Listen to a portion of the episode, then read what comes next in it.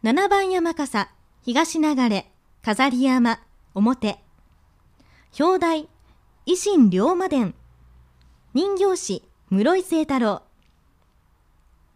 新時代幕開けのヒーロー、坂本龍馬を中心に、大政奉還の英断を下した15代将軍、徳川慶喜と時の人、勝海舟を廃し、江戸城を無血開城に導いた西郷隆盛。